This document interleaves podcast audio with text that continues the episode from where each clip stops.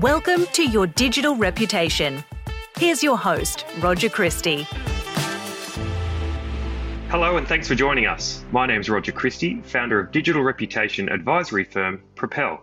And today we're trying to get to the bottom of why almost 85% of the ASX 200 CEOs are either invisible, inactive, or ineffective on LinkedIn.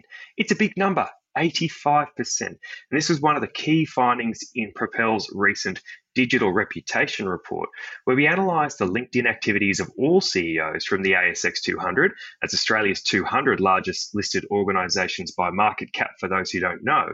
And after sifting through almost 12 months of data, the label that best described this collective was the silent majority.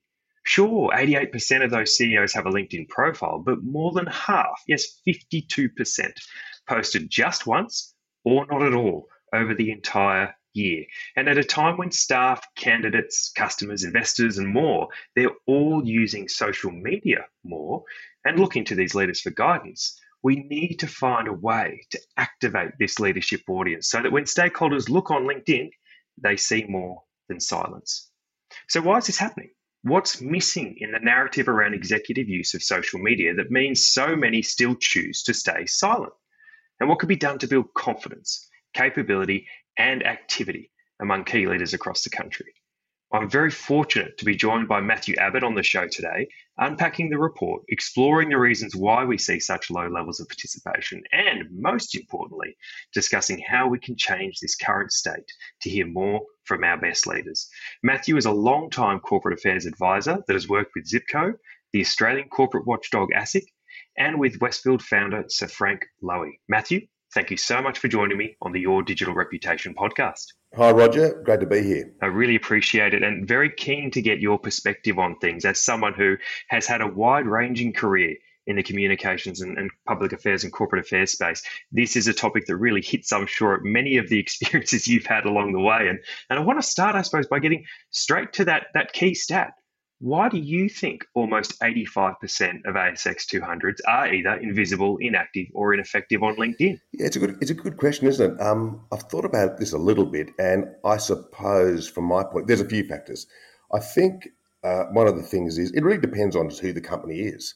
So most recently, I worked at Zip Co, which was a global buy now, pay now company, whose the key stakeholders for their business model was consumers, i.e., they're a finance company.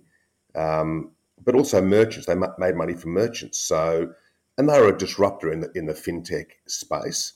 So, and they were big users of social media, particularly LinkedIn, and particularly uh, one of the founders, uh, Larry Diamond. The business was founded by two guys, Larry Diamond and Peter Gray. Larry Diamond's a, a young bloke, about forty, uh, from Sydney. Uh, Peter's, you know, probably ten years older. Uh, and Larry was a big user of social media, big user of LinkedIn. Um, but I think for a business like them, they needed to be seen to be um, in embracing social media and embracing new ways of communicating. So I think that's very important. Like if you're a listed company that sells widgets and you're a a B2B proposition and you put out your results to the ASX, you know, um, twice a year, you probably think you don't need to have a you don't have a massive need for a presence on on social media, and maybe you, you, feel like you, you don't need to be sort of commenting on all manner of things. Um, so that that's one thing. I think it really depends on what sort of company you are and whether you have a um, whether you need to be communicating with um, stakeholders who use and understand social media and understand LinkedIn. And I suppose when, when we refer to LinkedIn, for many corporates, LinkedIn is sort of the acceptable face of social media. I think most people recognise that Twitter is a bit of a sewer, and they, you know, you don't want to get involved with Twitter. Um, although when I was at the Australian Securities and Investments Commission, we used Twitter a lot, but we use it as another channel just to communicate all the announcements that ASIC would put out into the market. We never got into any two-way communication, or, or very little. So I think, yeah, back to the point about um, why these figures. I think it's it's it's it's about what sort of company it is and what sort of scale. Like you know, I think probably the best users of LinkedIn would be the big banks and some of the CEOs in those big banks, particularly guys like sort of Shayne Elliott, very good. They have sort of they post a lot, they have a lot of followers, and they use it in a very authentic way. But they can because their stakeholders are, you know, people who need finance, people who need mortgages. They've got to be seen to be doing that, and also, you know, to to to have good, authentic content um, on LinkedIn. You've got to have a team to support you. I mean, if you're running a thirty billion dollar business, you don't really have time to be sort of coming up with you know irreverent, meaningful um, posts to LinkedIn. You need sort of support to do it. In the same way, twenty years ago, as you might have had, a, you know, someone might have had a speechwriter writing words for them. People now have sort of social media managers who curate content for them. Um, uh, so yeah, there's the scale, there's the type of the organisation, and I think also uh, I think people are scared. I mean, y- you have a look at the sort of the wokosphere, and um, I think people are scared of maybe saying something that's slightly not part of the orthodoxy, and they don't want to get cancelled. Um, uh, so that's one thing. And also, I think from the point of view of just using LinkedIn as a channel to engage with your investors, people are sort of uh, are a bit timid about saying the wrong thing and it, you know having the ASX jump on their back or having an ASIC investigation on, on top of them. So, uh, so there's a couple of reasons there. Yeah they're, they're all good, or maybe I should say fair reasons. Mm. They're all very fair reasons as to why an executive, a CEO of an ASX listed company might say, you know, this this space isn't for me. What's interesting though, and maybe if I can just pick up on that last point about, you know, that wokeness and, and fear of saying the wrong thing and cancel culture and all that sort of uh, drama that goes along with it, is that it is interesting, or I find it interesting, that the response to that concern is to opt out and at the same time as opting out, you, you opt out of um, that environment, you also lose the right to then correct misinformation. And so, what is more risky in that sense, in terms of uh, worried about saying the wrong thing that may be interpreted the wrong way or getting people offside, versus opting out altogether and having other people control the narrative and the dialogue around your company, even unofficial voices?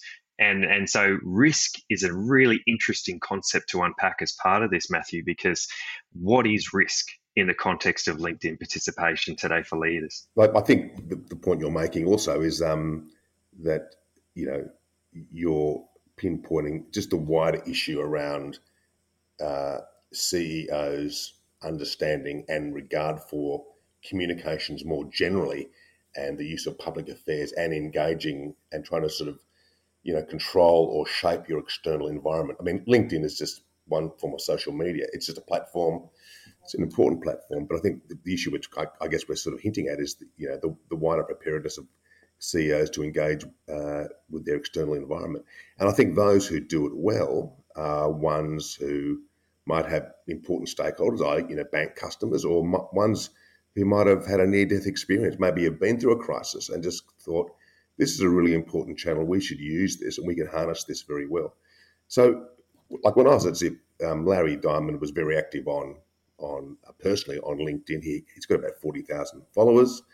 Um, he was always responding and posting stuff, and then we set up a, a, a Zip LinkedIn account. Um, and we would post a whole range of information. A lot of it was very personal about the company because three years ago when I first started, Zip was in a, a, major global expansion phase, buying a business in America, setting up businesses in England, the Middle East, Central uh, Europe. Um, and we were in the hunt for talent. And, you know, we, and the youngsters, the young engineers and the young customer service people who we wanted to hire, um, they wanted to hear about the sort of company we were. So a lot of the material that Zip posted was about um, celebrating um, religious moments, cultural holidays. Like just last week, they posted something on Martin Luther King Day. They've got a big operation in America. Um, you know, um, Eid, Ramadan, Diwali, that kind of stuff, and celebrating when staff are doing something really well or someone's giving a speech. So it's kind of inwardly focused, and I think that's quite important. But um, but then you run up against other questions about you know what if you and that's all that stuff is very non-controversial. But sometimes, if you are out in that public square saying things publicly via LinkedIn, you have to make those assessments of are we going to comment on this issue or that issue. So, like a, uh, for instance, a lot of companies have come out recently through their social media channels on discussing the voice to Parliament. um, which is a big major issue around Indigenous public policy, but it's not without controversy. And I think um, it's an issue which uh, corporations need to sort of wrestle with. And this is all about exercising their judgment. Because I suppose the, the, the big thing about using any sort of social media as a company or as a CEO is you know, why are we doing this? How will this further the company's strategic goals? I mean, CEOs aren't doing it just for the hell of it. Um, uh, they're doing it. You know, these guys are working. These when I say guys, men and women, these people are working. You know, 25 hours a day to deliver. You know, returns for their shareholders. And if they do get on social media, it's done with a very clean strategic uh, um, imperative, which is to you know, it, you know, it, it's just communications is a, is a tool to help organisations achieve their strategic goals, and that, that's that's important to always remember that. I, I agree with that. And I want to go back to something you said right at the start, too, in terms of this idea of um, there is a bit of horses for courses in terms of those who would naturally find themselves looking at platforms like LinkedIn as a way to communicate and engage, and others who might say maybe this isn't our immediate need. What you've touched on there is, I would argue, the universal need for every single leader across every single organization around this country and the globe, and that is talent. And there is a truth that if you are looking to engage talent, we must recognize where that talent is looking. That talent is they're Googling CEOs, they're Googling their line managers, and they're trying to find out what they possibly can around these people to inform their decision around where to work. So, as much as there might be all this activity, particularly around the start of the new year, candidates themselves are digitally savvy and they are the ones out there looking and they're the ones doing their research. So, if that is true, then what you were describing there with Zip in terms of what is the role of the leader versus what is the role of the brand company page, if we can call it that way.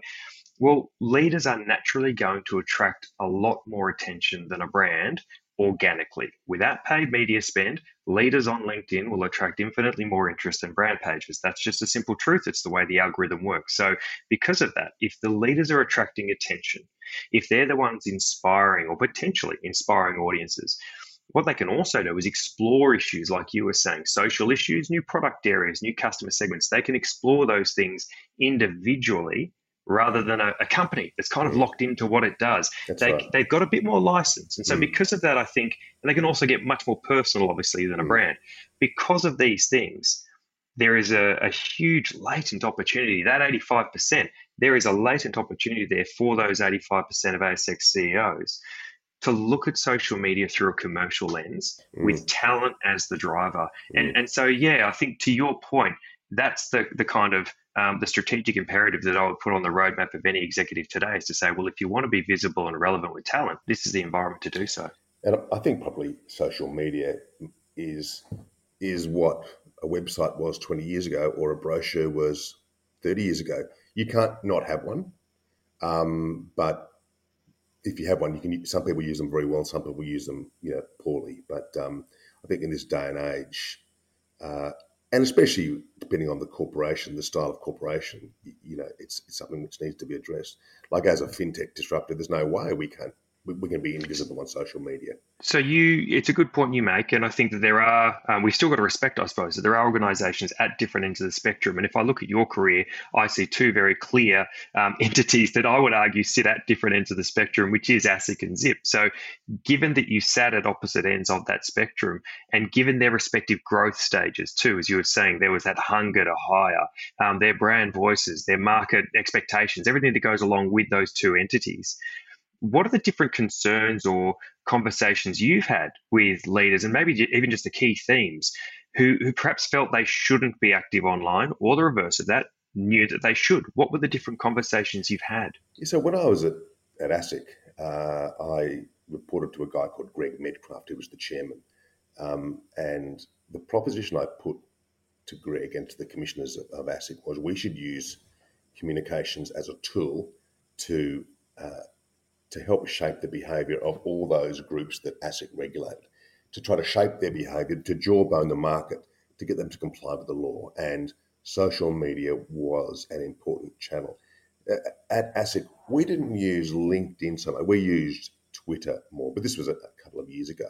But same sort of um, same sort of proposition, and you're being a public sector organ, being a regulator, you're a, you're a price you're a price maker, um, and um, but it was but the wider proposition was Medcraft was uh, he was he had the appetite and the preparedness to engage with all those regulated populations to try to manage their expectations to well, to let them understand what ASIC's expectations of them were and to try to shape their behaviour to get them to comply with the law. So whether that was giving a speech or giving a media interview to the Fin Review or um, you know um, doing a podcast and, and and then we would pump that out on on Twitter, but you know um, that could easily be done via via LinkedIn. Um, I think ASIC uses uh, LinkedIn um, a lot more. But look, this this came this all came down to the preparedness of that one individual, the, the chairman, Greg Medcraft. He was comfortable with it. He saw it.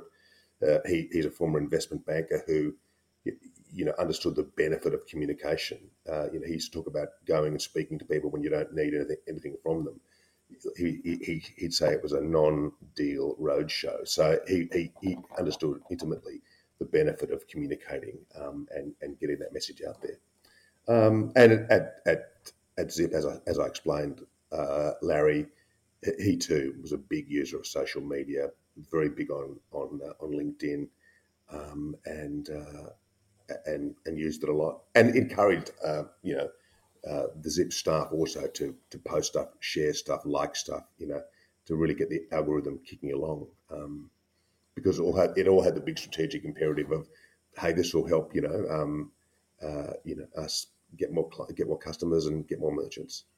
Yeah, and, and leaders certainly have that ripple effect, don't they? The, the example they set is the example that's often followed mm. online because they mm. set those norms. I, am wondering, Matthew, in um, as you describe that, where and you touched on it before actually in terms of the overarching understanding or perhaps its valuing of communications and public affairs as disciplines where do you feel like the greatest um, not necessarily zip and asic even all the broader conversations you've had across industry as well where is the greatest concern or resistance coming from in terms of people who are responsible for, like you said, the conversations with Greg as an example there, people who are responsible for advising senior leaders around how they should or should not use these channels, versus leaders themselves perhaps feeling um, they might be uh, lacking confidence or out of their depth in, in this environment. Mm. Where do you feel resistance is coming from? And, and perhaps more constructively, how can we unpack that? so when I used to work at Westfield, um, I, I, worked a lot with uh, Stephen Lowy, Sir Frank Lowy's son, who was the CEO in Australia. And um, this was kind of before social media, but Stephen, he used to always say, let's let the numbers speak for themselves. He wasn't didn't want to be out there commenting on things or, you know, um, sticking his head up. He, he, he, would he would engage with media to explain the results, um, and uh, and that was just his point of view. Um, but I think I've always, in my career, I've gone along. I think the, the, most important stakeholder you've got as a corporate affairs practitioner is the person you report to. You know, do they understand what you do and the value you add? And and, and many times, um, I think CEOs get the gist of what you do and the value you add if they've been through some near death experience where you've been able to sort of um, um, manage a process and make a bad a situation less bad, if you like. Um, I remember once pre- I had a previous boss who, who once said to me, you know, what do you do? What what, what what value do you add? And I said, listen, I spend a lot of my time making things not happen, um, which is the perennial issue for people like us. It's you know we don't have a P&L. It's very hard to measure the value we add, and we, I can't say I've increased revenue by sort of X percent. Um, it's it's a bit of a dark art at times, but um, I think it's, it's always it's an internal education process. Absolutely, but I think you, you talk about that near death experience. I like that phrase, and um, we've had a universal one again, a bit like the need for talent. Well, one of the universal near death experiences for a lot of people has been the impact of the pandemic and how mm. that put immense strain on organizations in so many ways, not just in terms of staff and delivery, supply chain, in terms of disrupting complete, you know, um, uh, it could be in the case of product lines or ways to market. All these things were just broken down.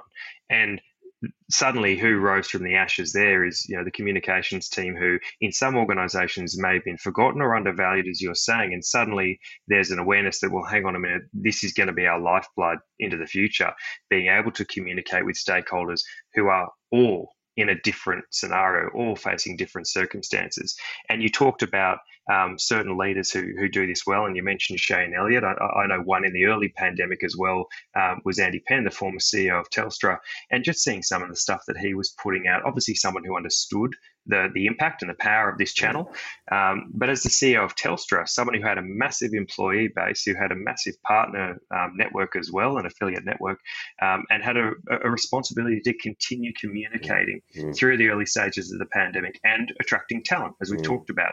There's videos on LinkedIn of him talking, and the doorbell goes off, and the dog starts barking as he's delivering an important announcement. Mm. And he and his team obviously decided to share that to reveal the humanity behind, totally. hey, yes, I'm the CEO, and yes, there's perceptions of me in my ivory tower, but just keep in mind, I'm sitting at my desk dealing with a postie interrupting a, a, key meeting as well. So we're all in this together kind of thing. Mm. And just sharing that sense of humanity and vulnerability was both simple but incredibly strategic. I, I, one of the interesting things from your report was that um, around Alan Joyce, the CEO of Qantas. I mean, Alan Joyce has about over 300,000 followers, um, but he doesn't post very much on LinkedIn.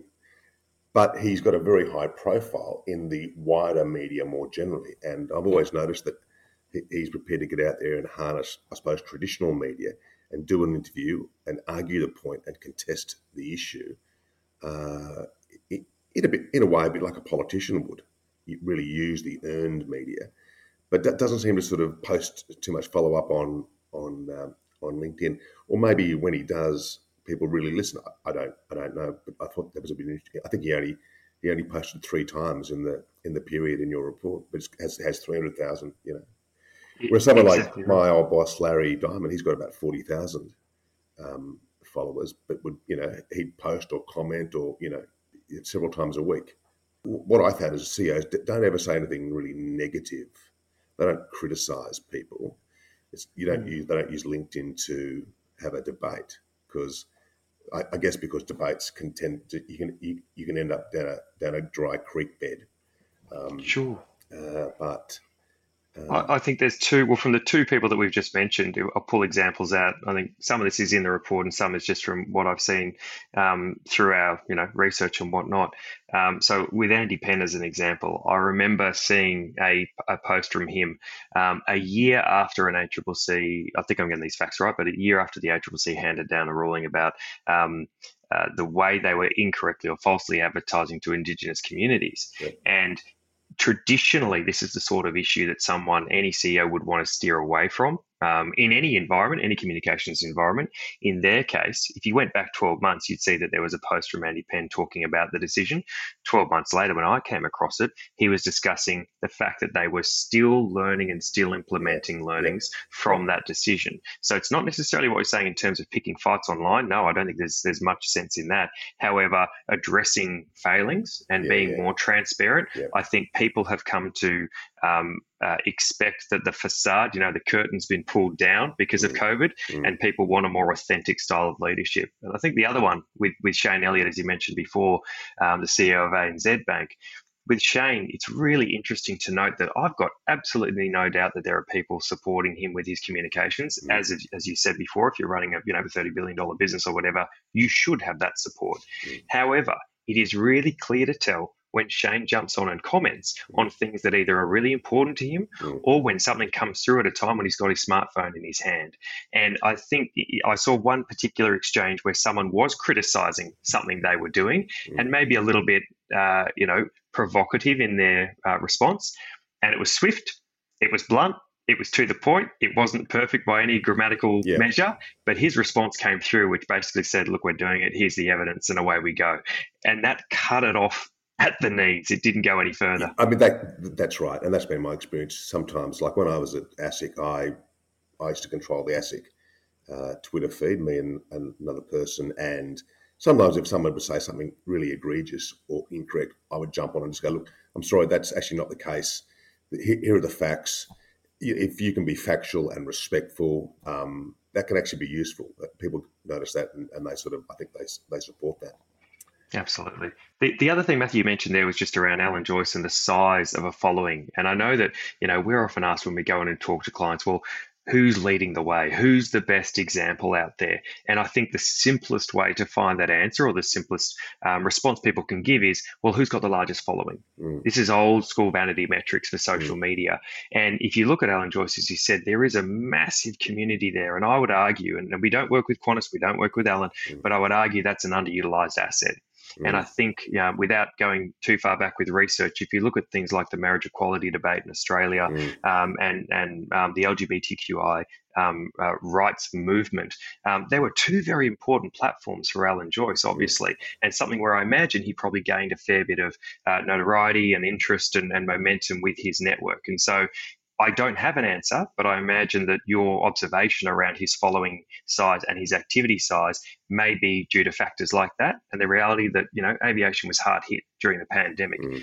That doesn't mean that leaders should go away. And this was one of the other findings uh, in the report was you see leaders like the CEO of Medibank who, despite facing a cybersecurity threat, m- maintained his presence and profile, was communicating to audiences through LinkedIn during that, rather than batting down the hatches and, and hoping it would all go away. Oh, totally. And, and, that was that was an excellent example. I mean, yeah, as a comms professional, there's only one solution. That's just communicate more. Don't leave a vacuum. Don't let one of your detractors come in there and, and fill the space. You've got to be present, consistent, and and authentic. And I think uh, the fellow from Medibank was, was good. It was a very tough situation, but uh, handled pretty well. And when good leadership is measured, so that that's mm. what people remember. Um, and I think that the other point around size of network is what we did find through the research. There was zero correlation between the size of someone's following and their effectiveness in terms of audience engagement.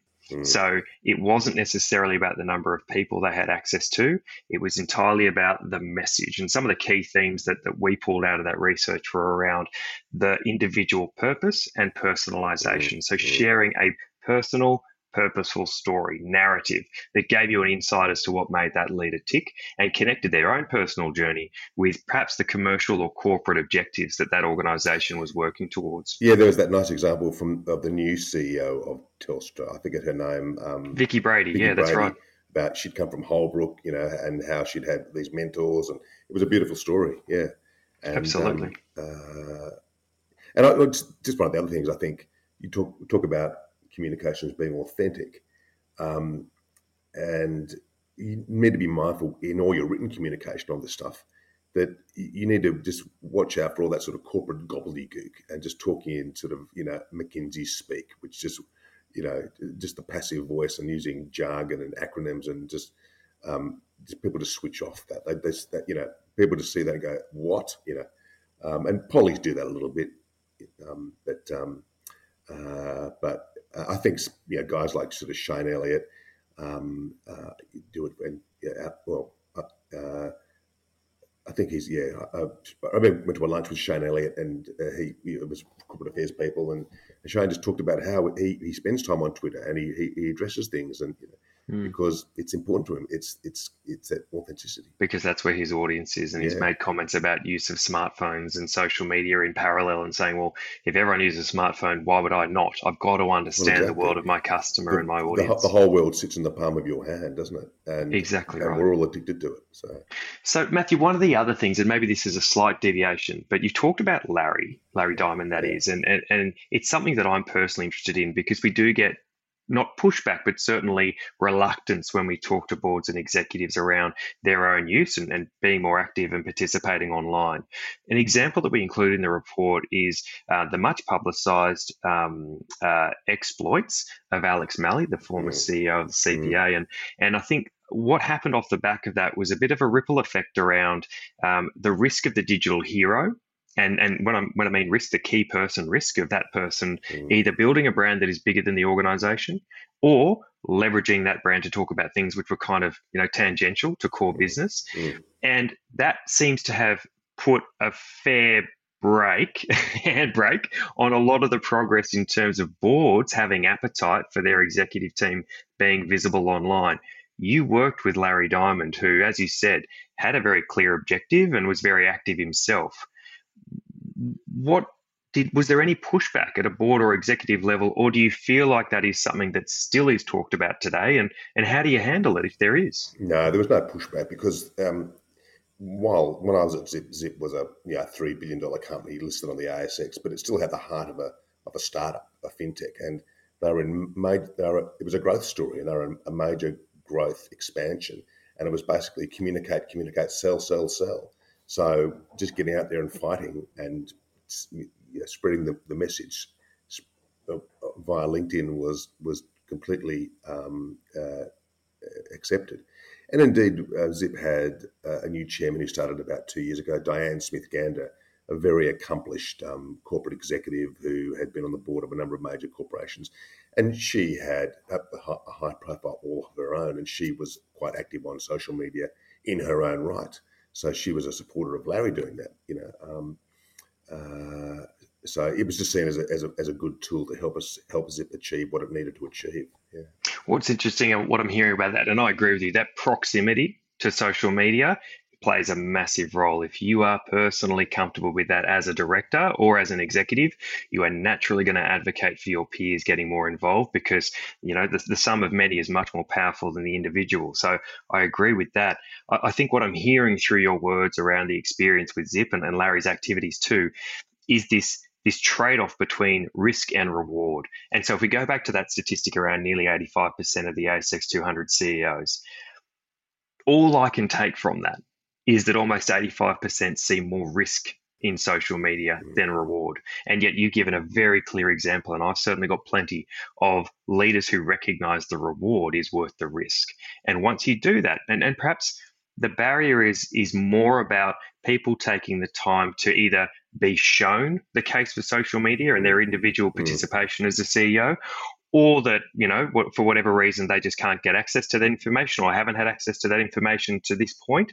Um, but once they are shown that story once in as you've described once they see that well we have global expansion plans and we need to reach out to people and connect with people to fill our talent pipeline once that reward and the role that social media plays strategically in delivering against that is clear the risks the risks are forgotten yeah. or at least managed. Yeah. Yeah that's right Look, and I think like Zip was and remains a company that's that's sprinting hard, and social media was another channel to get us. Like just before I did this podcast with you, I was just looking at a at a post Larry had. He's over in America at some conference talking about who he's been speaking to, and uh, yeah, it, I guess the thing about it is is that is that creating that content. Um, there's there's very low barriers to entry. Like if, if you think you know, back 20 years ago, making a video would have cost fifty thousand dollars. Now it just costs nothing. Um, whereas, and then where would you put?